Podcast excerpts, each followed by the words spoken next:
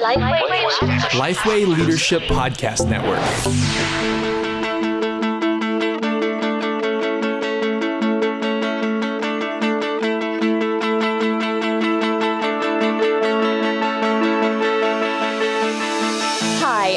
Welcome to EST. If you love the established church, this is the place to have conversations about why the established church matters, how to better serve her, and to hear stories every week about how God is using the church for his glory and our good. The show is hosted each week by Sam Rainer, Josh King, and Micah Fries. We're glad you're here. Hey, and welcome to another episode of EST, the podcast for established church leaders by established church leaders. My name is Josh King, and as always, my friends Micah and Sam are on the line this morning. How are you guys today? I'm good, man. You're uh, you got a little cold, right, or allergies or something? I do, I do. Either that, or I just went through puberty. Either way, you are kind of a young looking dude. I know. I'm kind of hoping for the second. I've been waiting for a while. Thirty Wait a minute. I was going to say, do you really want to go through puberty again? I'm thinking that is not. I would just like my voice to drop, sound Well. like a man. What's up, Sam? Have you been eating your breakfast? Your Cheerios? No, well, I eat okay. So every morning I eat two granola bars, two Mm. chewy, uh, Quaker chewy chocolate, Chocolate chip, chip? granola bars. Oh, they're That- so good. That's every single morning. And then for lunch, I have carrots and dates, oatmeal and um, bananas, and an apple. Oh, this is only slightly more interesting than Tiger Woods playing golf to me. Oh, To say not at all. Josh King. He doesn't like baseball. He doesn't like the Mm-mm. incredible story of Tiger Woods winning the Masters. Do not care. So not we're care. recording this the day after Palm Sunday, the day that you know Tiger won that. The fifth. day that my Twitter feed turned into the golf network, in which people who never talk about golf all of a sudden cared about it. Well, okay, But, hey. okay. Here's the thing. Listen, guys. Mm-hmm. I know nothing about golf. I didn't even know the Masters was going on. I didn't know Tiger Woods Oh, was in it. You guys but, are killing me. but, but here's the thing. After I, after I saw the story, it's a great story. All right, It's a don't phen- be a hater. Phenomenal story. It, don't be a hater. He came Well, back. just it's like it's in two seconds, sum it up. Like he he's, you know, the big scandal broke, so he Yeah, didn't win but for a forget the scandal. and I mean, the won. scandal was not bad. The scandal was bad, but multiple back surgeries. I mean, literally had to scratch himself from tournaments year after year because he was physically unable to compete.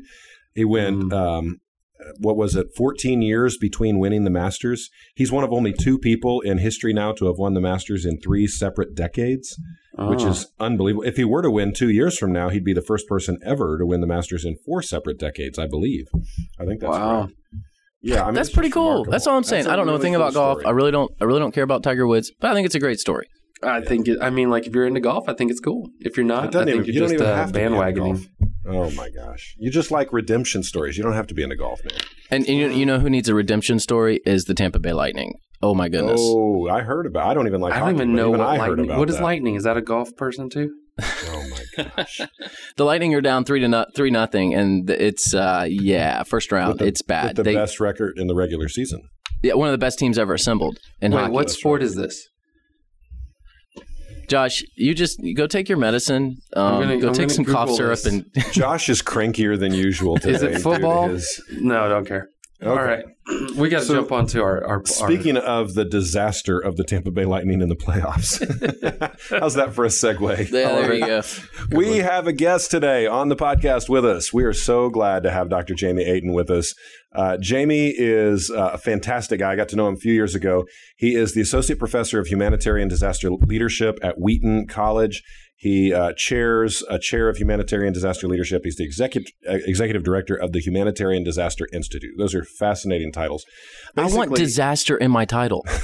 I think all How- how pastors you- should have disaster in their title. Jamie, at how some did you pull that off? we have disaster in our resumes. Well, the way I pulled that off was my uh, my golf game. That's a great answer. Man, I'm so fascinated. Tell me more. So here's the thing about Jamie. Let me say this before Jamie jumps in. So Jamie has a brand new book out called A Walking Disaster, which if you're going to write a book, what a great title to a book, A Walking Disaster.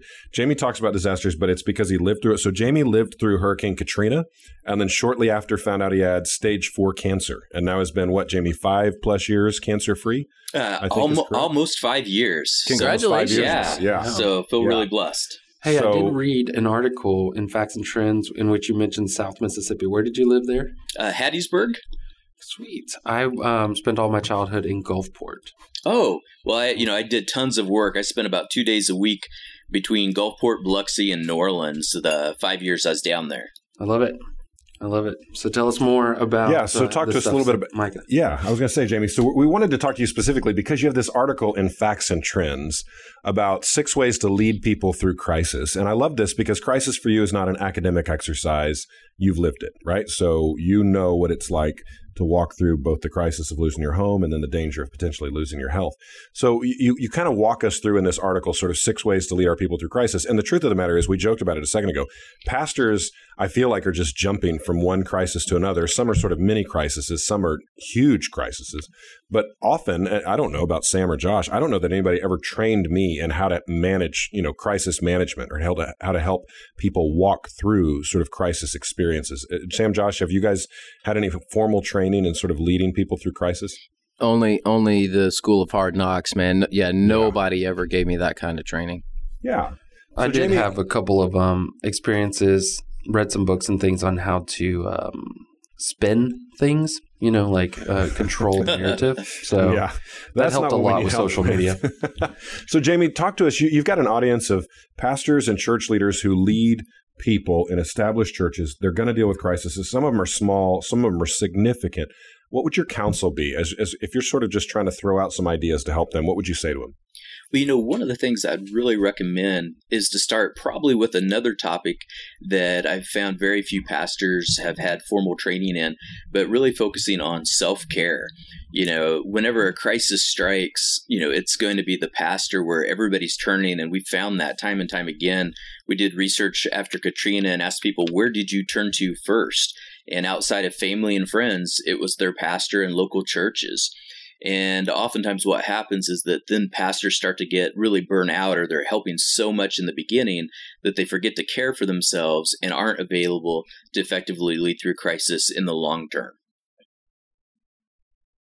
Yeah, that makes sense to me. Um, I think one of the things that those who are pastors understand, Sam and Josh, we know this, like pastoring is both require if you're going to do it well, and, and let's be honest, there's some folks who don't do it well, but if you're going to do it well, it's going to require long hours and it's an incredibly stressful job. I mean, one of the things I say to young, young, you know, young men and women who are kind of coming up in ministry and they're going to help lead and serve in churches is look, we don't. I mean, we tell the stories from the platform of all the successes, but ninety percent of our time is with broken people who are dealing with trauma or pain or difficult questions, and so it just it's it's stressful. It weighs on you, and then of course you're navigating people who are upset or have different you know would prefer to make different decisions than maybe church leadership de- makes and so it can deplete you i mean it can drain you really quickly jamie how would you recommend pastors go about kind of thinking through self-care like what are some things they should be doing Yeah, I was I was just about to ask that same thing. Yeah, well, you know, we actually did a study after a major disaster where I interviewed a number of clergy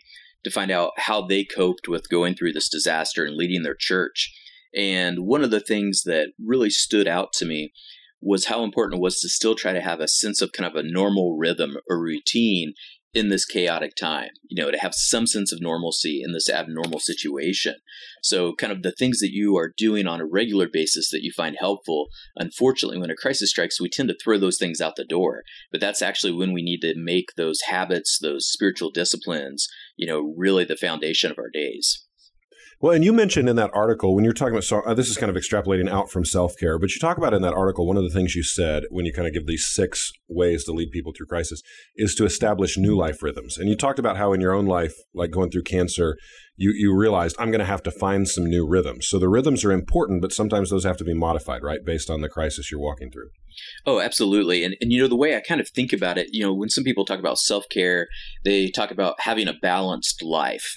And I'm not sure anyone truly lives a fully balanced life. And, and then, in fact, then people start feeling guilty and, you know, it just makes things even more challenging. So I like to think of it more as kind of like surfing, that there's going to be times that you're riding the wave of busyness, it's going to be intense. But good self care means you know when to get off the board and, you know, maybe even get out of the water for a while. You have no idea how happy you just made me, Jamie. because we've literally had this conversation with these guys, and I've told them I'm not a big fan of balance in life. I'm a big fan of rhythms. And so, literally, I feel like you're speaking the same language as me. But I think oftentimes people don't understand that. And so they constantly chase this, you know, false idea of perfectly balanced lives. And it does, it just adds to their stress rather than helping them understand that that's not how life works. Oh, absolutely. Now that now that uh, doctor agreed with Micah, I, I, I agree with Micah. I believe what he said. I didn't have any. I, I, I totally didn't trust him before. I'm curious. This is when- normal for Josh and me. he likes baseball. When um when you looked at disaster and managing disasters and stuff, were there other factors besides self care at, at all that seem to equip us better? Like I'm I'm sort of curious, and maybe y'all didn't look at this at all, but I'm curious if like church polity were were there different pre were churches better set up to handle disaster in any noticeable way, or was it just kind of based on the individual churches and the pastors? No, it, it's it's really about the whole church, and if that church is also maybe connected to a denomination, you know, the health of that denomination. You know, Right. one of the things that people often say after a major disaster is, "Oh, we had no idea that you know problem A, B, and C was happening in our community." Mm. When in reality, like those things that we see on the news, when maybe there are tensions between different groups in a community, or maybe it puts a spotlight on trafficking or poverty in a community after a disaster, those aren't things that just happened. Those are things that have been there, but the, the disaster put a spotlight on it. And I think of the same things within, you know, who we are, if we're a pastor, within our church leadership, if it's within the denomination or the congregation, even, that any of those things that are both healthy or unhealthy, there's going to be a spotlight and tension put on them and bring them to the surface. So the more that we can do to have a healthy congregation and leadership team, and that leadership team is so key because when a disaster strikes, you know, you you have been to seminary to learn to do things like how to, you know, interpret scripture, how to preach, how to lead, but there's all these other new things you're going to have to take on like managing volunteers, how do we take in donations? How do we uh, do a needs assessment of the people that have unmet needs? And you're going to need to find other people to bring along around you to help manage those other pieces so that you don't get burnt out. Yeah, I learned how to use a chainsaw really well after the hurricane hit us. Oh, absolutely. Uh, Chainsaw evangelism. It is effective. Well, I mean, Yeah, that that sounds really like a is. horror movie. Um, and and you know, I've got this like mental image of some gospel tracks with the chainsaw on it, and you know, like this bloody massacre. But anyway, I, that, that's probably too macabre and morbid to talk about on our Mm, that's podcast. a good word. Well, see, the, Um, the way I was thinking about it was, uh, you know, when we do meet those tangible needs, we are sharing the love of Christ with others, but yours may get more traction. Could Maybe. yeah, could be. No, I mean, and we we got hit by Hurricane Irma, um, and it was it was very difficult. Um, being a pastor, you know, because the church is scattered, um, power's out for two weeks. Um, you know, people need medicine. They, you know, we've got people driving around getting refrig- uh, generators for refrigerators to keep medicine cold. I mean, it, it got. I mean, ga- there's no gas. There's absolutely no gas because all the power's out. You can't get gas. I mean, it's you know, we didn't get hit like Katrina or even Hurricane Michael up in the Panhandle, but Irma was it was a big deal for us. I mean, it you know, it, it was hard. It was extraordinarily hard and very stressful. And you know, I feel like I lost a few years of my life after leaving sure. the church through that. So let me, let- Jamie. I'm curious if I can ask you kind of a more personal question about thinking through disaster. I mean, you, you obviously you you dealt with Katrina. You did research. You lived with it. Um, and some of our pastors are going to deal with with disasters on that magnitude. But you personally dealt with cancer, and probably every pastor and church leader who's listening to this podcast deals with that on a Mhm. monthly basis, maybe even more so. I mean, I was yesterday in hospice with the with a man in our church who's a sweet man who is probably not going to last much longer because of cancer devastating his body. How did the church around you, when you walked through that personal disaster, in what ways did they care for you well, or in what ways do you wish they'd have cared for you better? Mm. Well, great question, Micah. And, you know, one of the things that really stood out to me from my cancer experience was just how important that church community is to helping those that are going through their own personal disaster, right? Like cancer in this case. And our community really just walked alongside us in every way. You know, it was hearing what were the needs that we had, everything from taking me to radiation five days a week to taking me to chemo to taking out my kids to have ice cream, walking the dog if we were going to be gone all day at treatments or a surgery. You know, that they just really asked us about what is it you need. And that was so helpful. And where it got unhelpful was when people responded, like I see sometimes after disasters, as a SUV, which we call a spontaneous unaffiliated volunteer. You know, these are the folks that just kind of pop up out of nowhere and they think they know what you need without ever asking. And those were the times that were typically more difficult because the help that was coming in those cases didn't always match the need that we had. So when you, when you talk about um, being prepared and the church leadership being prepared for these sort of things, I wonder both on the the big scale thing when there's things like hurricanes or, or fires or something, and then also when people are dealing with cancer. Have you seen churches, smaller churches, effectively kind of rally together and pre plan or pre prepare for those sort of things, um, carrying different sides of the burden. Have you seen that effectively work anywhere? Oh, absolutely. In fact, I just got back from Alaska um, last week, and I was there you know, there was the earthquake that happened at the end of November. I think it was like November 28th. Mm-hmm. But then they've had around, you know, seriously, they've had like thousands of aftershocks, some at a magnitude of between three and five. So, you know, people are just getting triggered with trauma over and over again. And while I was there, I was really impressed by the way some of the local churches had come together and the preparedness that they had to put into place. Because back in the 60s, there had been a massive earthquake, one of the worst ever in the US recorded. And they took a lot of steps toward, you know, like the physical rebuilding of buildings to be more strong. But the churches started really thinking about how do we get ready? What are the relationships? Who are the people we need to know Mm-hmm. especially in a in an area where there's so few resources. And so by the fact that they had come together and kind of created a hub of networking, that just went so far. You know, oftentimes, you know, we we want to have a plan in place, but the people around the plan is what's the most important. Yeah, so uh, if, I want to run back, Jamie, a little bit more to when you were talking about how the church rallied around you and the SUVs that you mentioned, which I think is a fantastic acronym. I'd never heard that before. Um, you said one of the things that they were able to do was to do the things you said, these are the needs we have. And so they came along, walked your dog, took your kids out for ice cream.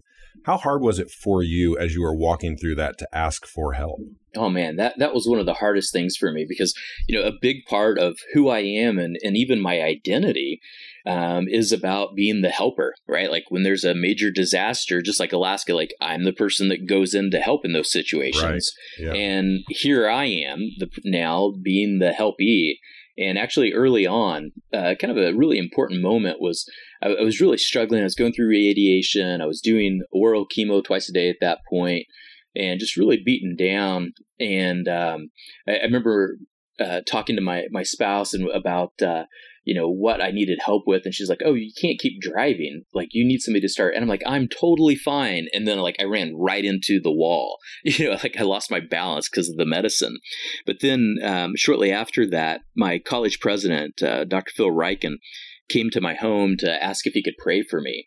And one of the things he asked was, Is there anything in particular that I'm struggling with? And that was the need that identified. And he reminded me, though, that we're all the kind of people that need help. And that was so crucial for me to remember. Yeah, I think that's a really good point, Jamie. The, the truth of the matter is, I mean, we're not all going to necessarily deal with stage four cancer. We're not all going to deal with Hurricane Katrina, but all of us are going to be in need of help from time to time, uh, whether you're the pastor of the biggest church in the country or the person who sits in the back of the room that nobody knows you're there. We're all going to need help. But it's, I think finding this you know this authentic sort of church community where we can be vulnerable with each other and honest with each other is almost it seems almost impossible at times for us. But somehow as leaders we've got to begin and uh, continue working sort of the, the cultivation of that kind of community if we're going to be able to thrive and survive in the midst of pain whether it's minimal pain or whether it's a massive large scale hurricane like Sam had to deal with, or my dad actually just drove back on Saturday from the uh, Nebraska, o- Omaha, Nebraska area, mm. helping with flood mm-hmm. relief. You know, dealing with the floods that they've dealt with there. And uh, and I think this this what you've gotten at this idea of this close knit community where we can be honest and vulnerable with uh, is sort of a necessary staple to surviving those difficult things. So, so talk to us a little bit more about some other things that you would coach or, or encourage pastors and church leaders when it comes to helping lead people through crisis. You know, I think another major issue is to to be an authentic model of going through the recovery process because the things that you say the way that you're responding up front on Sunday morning or in your community is going to have a trickle down effect on the way the rest of the church is going to respond. So if you're able to share that, hey, I'm struggling too, or I'm not even sure what to say in this moment, we need those moments from our pastors just to be real so that we can see that we're not alone in our struggles. But we also need you to share with us a redeemed hope to know that this brokenness, you know, that God is going to redeem it, uh, be it this life or the next. That's that's encouraging to me, Jamie, and I think it's probably a really wise recommendation just across the board when it comes to preaching that we you know that good preaching is done from those of us who are honest in the plat- in the pulpit right? It's done really well when we're yeah. genuine and honest with our people about what we're walking through. Well you you said something in your article that was really helpful to me. It's a good distinction. You said be optimistic as you walk through tragedy but more importantly be hopeful help us to understand the dichotomy between the 2 mm-hmm. well, you know the way that i'm wired you know I, I've actually had some friends joke with me that I'm pathologically optimistic, that I'm always looking, you know, for the good in situations, which I, I think is a good thing. You know, it actually helps me do this work because, you know, my average day is sitting around thinking about the worst things that could happen to someone. So it's good to have optimism. And, you know, that's connected to all kinds of good outcomes. But it can come to a point where it can actually be dangerous. You know, like, for example, I remember when I first told my parents about my cancer diagnosis, I shortly after breaking the news said, "Well, at least we caught it early." And then I realized, no, no, no, we did not. You know, like this is really serious. We don't know what the outcome is going to be. The doctors told me that if there's anybody I want to see or things I want to do, now's the time. But I wanted to put that cherry on top and make everything okay. And that could have really hurt my relationships. You know, it could have hurt me by not facing the reality of how bad things were. So we need to have healthy optimism. But then the difference for hope, and I think especially as Christians, in fact, you know, I used the word redeemed hope, and uh, that came from just this past Sunday. One of my uh, pastors, Aubrey Sampson, uh, was sharing a message and had used that language that really captured, I think, what you're talking about here, Micah, which is that there's like the small h hope, you know, that we can hope things will get better. But as Christians, we can have capital H hope that we can trust God that he will redeem our pain and even if it's not in this life. That's really encouraging. I think especially if there's somebody listening right now who is walking through some sort of difficulty or tragedy they probably need to hear that. And i think a follow-up to that you talk about giving people permission to, to lament mm. and uh, i'm i'm like you jamie i'm a i'm a just a relentless optimist i mean i'm never my expectations are never exceeded because they're always just like super sky high and so um, it's hard for me, I think, to lament, and it's hard for me to even preach to my people about why it's okay to practice lament. And yet, it's so profoundly clear in the scripture that lament is a part of the Christian experience. How do you help pastors both understand and then lead their people through lament? Good question. And, you know, lament is one of those things that, like yourself, I, I've really struggled and didn't really fully understand, you know, what that fully encompassed. And, and in some ways, I think um, I kind of had a misunderstanding of lament in my Christian walk that before cancer, I oftentimes thought of it as almost like complaining or being upset about something. But what I realized is lament is really just being authentic with others and being authentic with God that, you know, showing these pains and these wounds. And when I felt that kind of nurture from lament, it was the moments when I really didn't know what else to say, but just brought that hurt to God and let Him hold that hurt. And that was such a remarkable kind of turning point in my journey.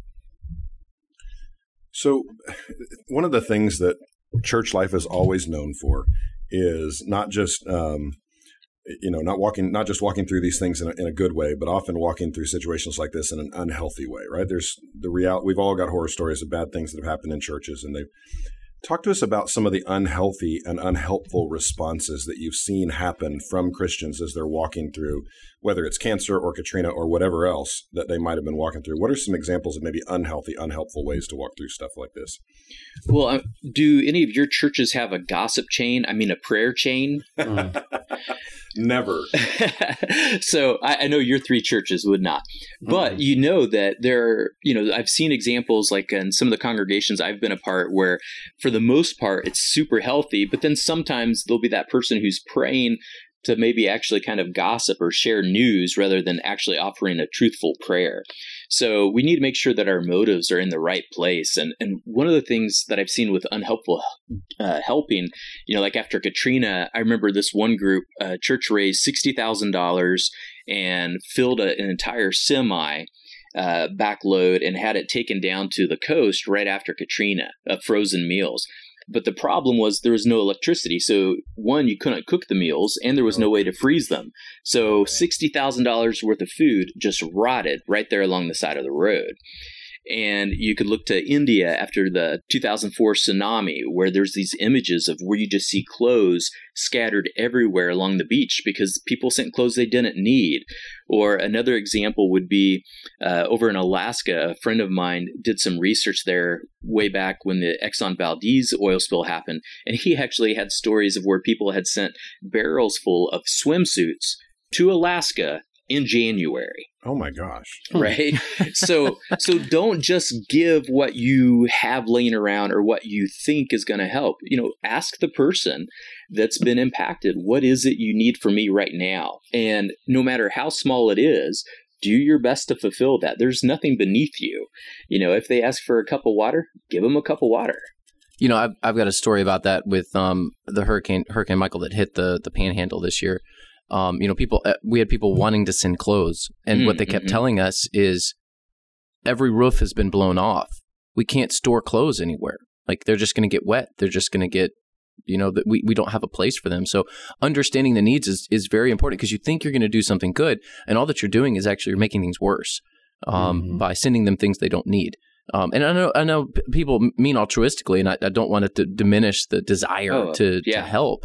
I mean, you certainly don't want to dampen those spirits, but you always ask, you know, find somebody on the ground, boots on the ground, like, what do you need? What can we do?